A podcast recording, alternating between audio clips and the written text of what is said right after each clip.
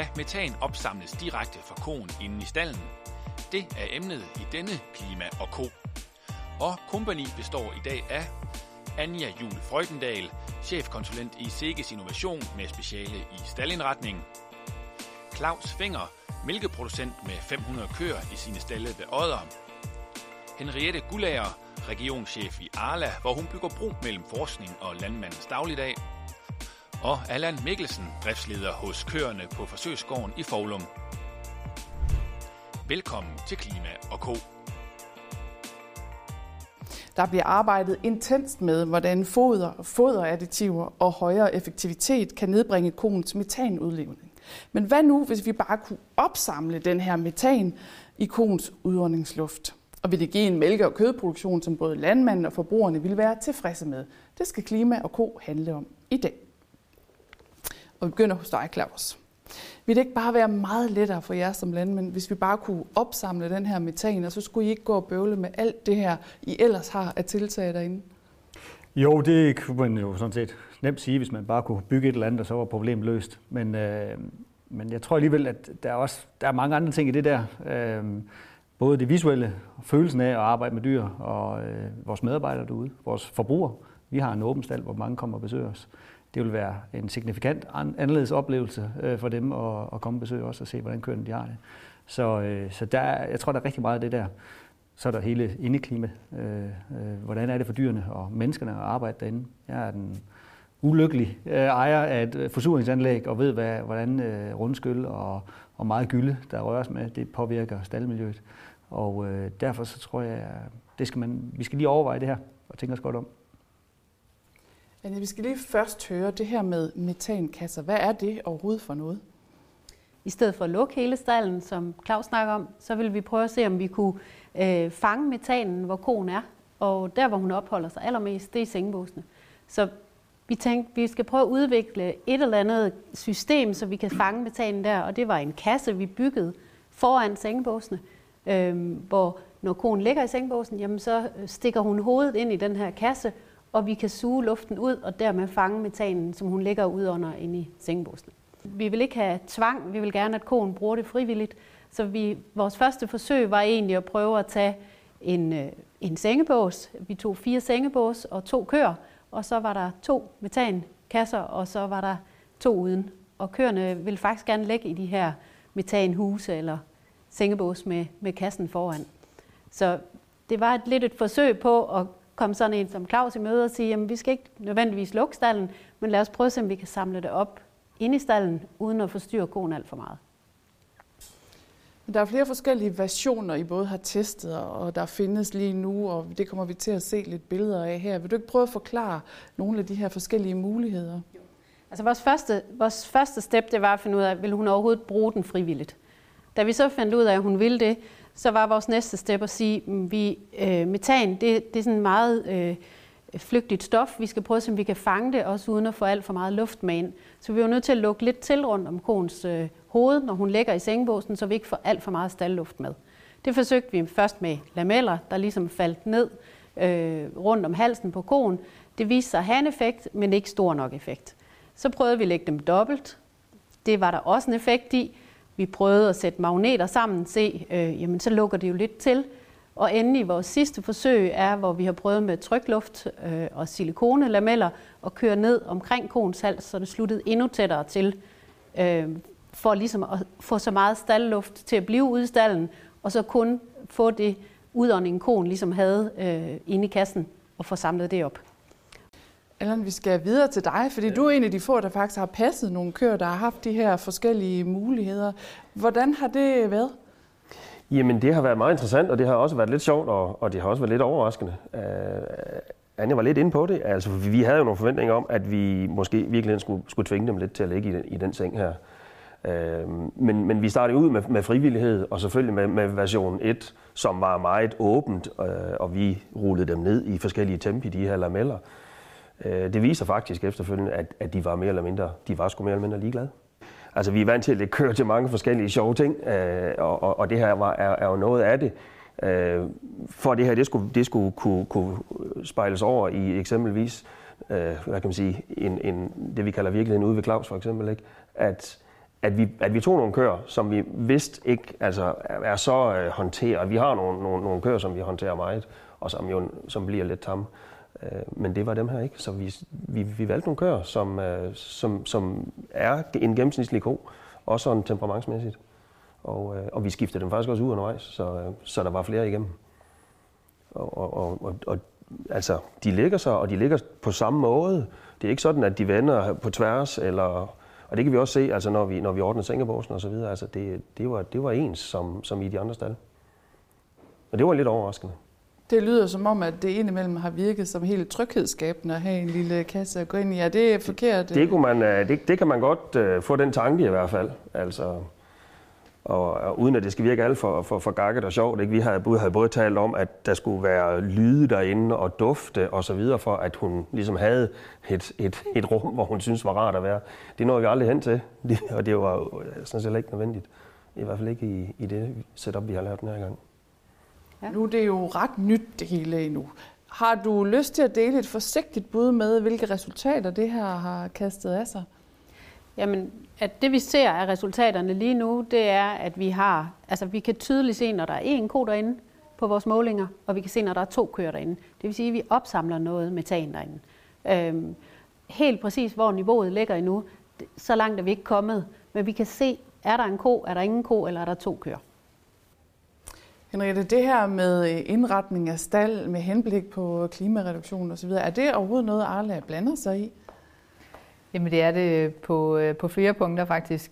Arla tilbyder alle vores medlemmer at lave et såkaldt klimatjek. Det vil sige, at man som enkelt landmand og medlem i Arla kan få et tal på, hvad er den præcise CO2-emission per kilo mælk produceret på ejendommen.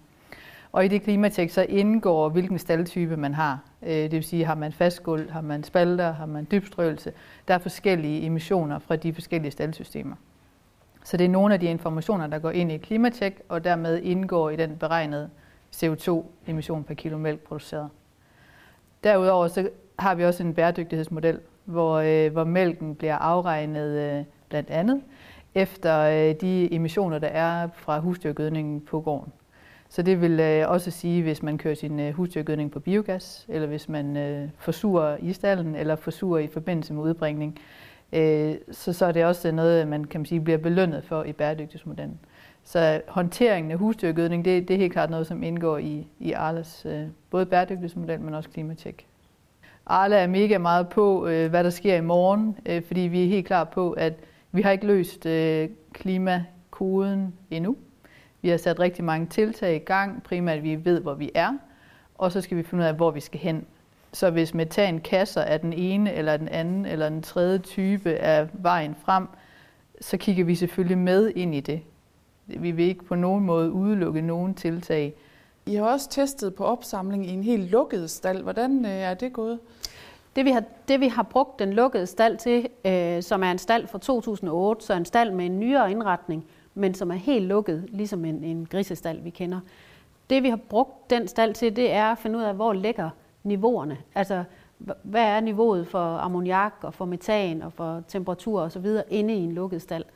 Så vi har, vi har egentlig samlet det op, og så øh, vil jeg igen at gøre data op nu her. Vi er ikke færdige med at gøre dem op, men finde ud af, hvor meget kan vi så fange, hvis vi netop lukker stallene helt og får dem øh, lukket af, som vi ser ved grisestallene. Øh, men data der, øh, det er spændende, vi kan samle det, men igen, det er utrolige mængder af luft, der kører igennem sådan en stald, så vi fortynder det så meget, at, at det bliver svært at håndtere det, når det kommer ud.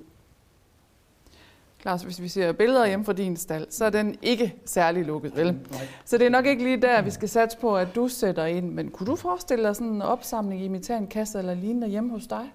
Jamen det kunne jeg sagtens. Altså, øh, vi lægger også øh, til mange projekter og synes, det er spændende at deltage i, så det kunne jeg sagtens forestille mig at, at kaste os ud i, i den slags der. Det jeg bare øh, opponerer lidt imod, det er den her meget lukkede stald, øh, og ikke et ondt ord om kriseproduktion, øh, men, men jeg har ikke lyst til at have sådan en, en lukket stald øh, at arbejde i. Øh, der tror jeg, vi både vores dyr og vores, øh, øh, vores medarbejdere, vores forbrugere, øh, gerne vil differentiere sig fra, fra det der. Så, øh, så det er ligesom der, hvor jeg forestiller sig at have et, et, et mindre rum eller noget, noget mekanik af en eller anden slags, der, der suger hen over køerne.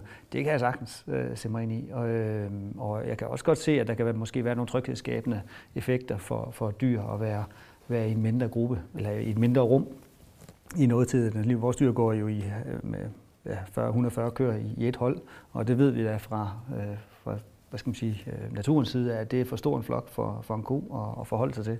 Så derfor så kan jeg sagtens forestille mig, at, at der godt kunne være et, et tryghedsskabende element i at, at kunne søge ind i, i et mindre rum for en ko. Øh, så, så, så det tror jeg egentlig ikke vil, vil skabe noget problem for, for køerne som sådan.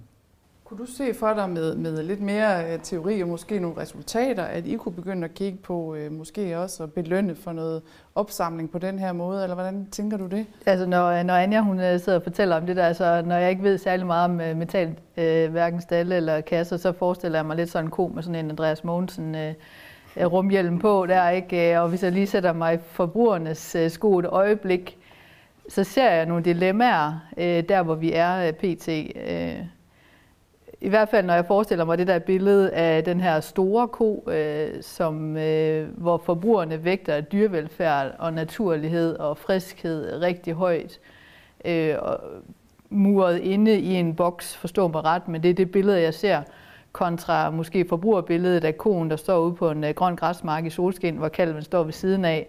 Og det ved vi også, det er heller ikke virkeligheden. Øh, vi har et eller andet spænd der ind imellem, hvor vi skal tage hensyn til både miljøet, menneskevelfærden i stallen og dyrenes velfærd, fordi en ko, der har det godt og har høj velfærd, producerer også rigtig meget.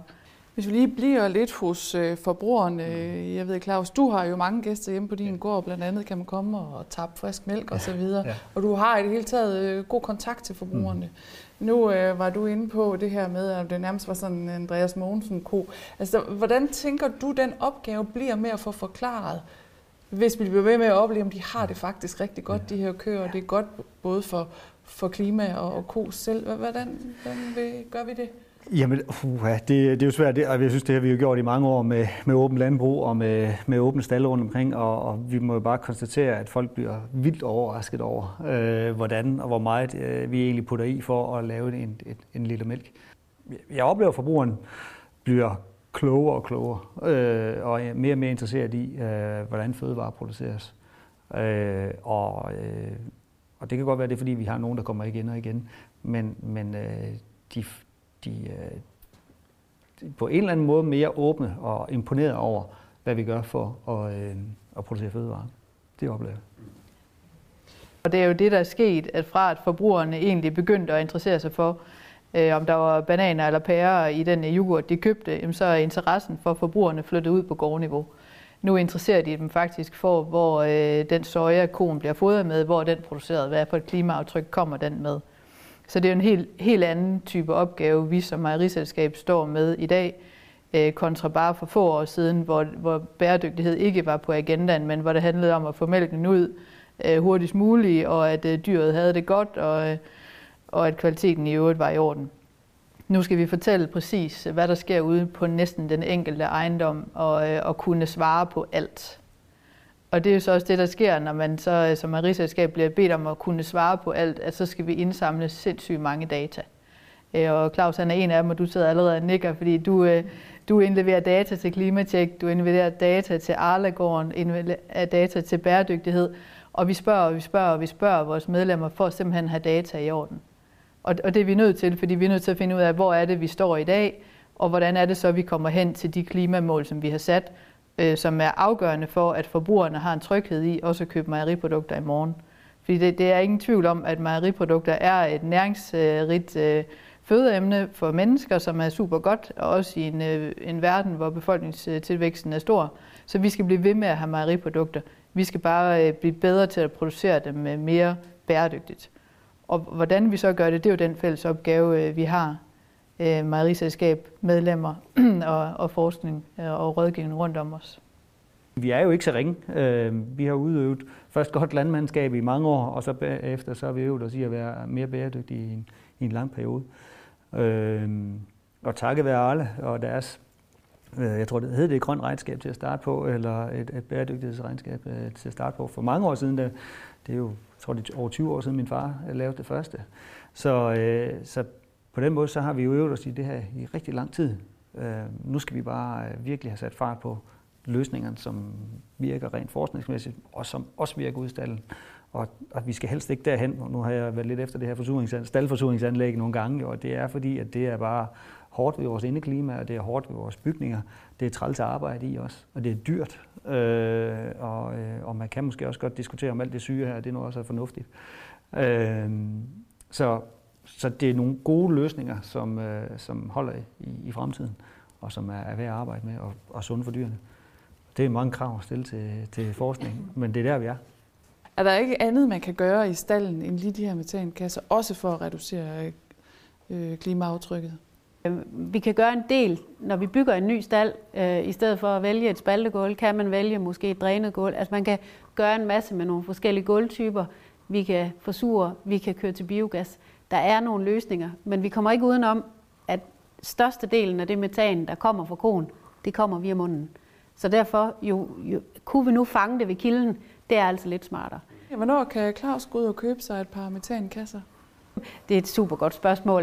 Øh, der skal laves nogle finurlige finesser endnu, inden vi sådan er helt klar til at gøre det kommercielt. Øh, og så tror jeg, at altså, de skal nok komme. Om det er fem år, syv år, I have no idea. ja. Ser du nogle øh, ulemper, man skal være særlig opmærksom på inden for det her område? Der bliver noget energiforbrug til at få ventileret kasserne og til at trække luften ud igen. Det, øh, det skal vi passe på ikke øh, bliver for højt fordi så er vi ligesom skudt lidt tilbage igen, synes jeg. Så fanger jeg noget metan, men hvad så? Øh, og så den anden sådan lidt ulempe, jeg synes, der er, det er, et er, at vi fanger metanen, men vi ved jo ikke rigtig nu, hvad vi skal gøre ved en. Øh, så det er jo det næste, der ligger i det, det er, at vi skal til at arbejde i måske nogle biofiltre eller noget andet øh, teknologisk løsning. For hvad er det, vi gør, når vi har metanen samlet? Hvad skal vi så gøre ved den? Så, men vi skulle starte et sted, Øh, vi flyver ikke til månen samme dag, så, så vi tager det i små skridt, øh, og nu ved vi, at konen hun vil bruge den.